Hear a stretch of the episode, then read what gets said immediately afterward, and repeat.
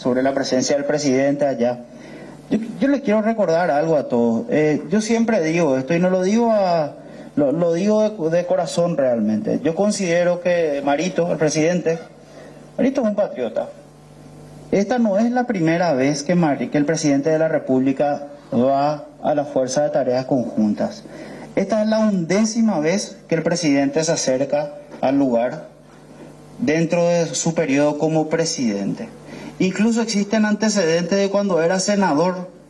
Cuando era senador, él tiene navidades que pasó almorzando con los miembros de la Fuerza de Tarea Conjunta.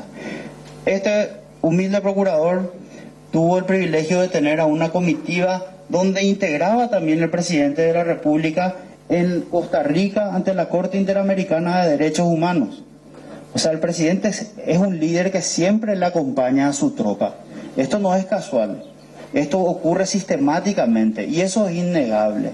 A esa empatía a la que quiero llegar, de que la gente no solamente eh, esté para criticar, sino también para valorar las cosas buenas que estamos haciendo.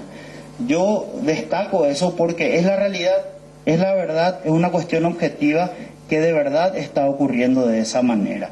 Entonces yo estoy totalmente de acuerdo con el presidente que haya estado en el lugar, independientemente al desenlace, porque los buenos líderes no están solamente para las buenas noticias, están también para las malas.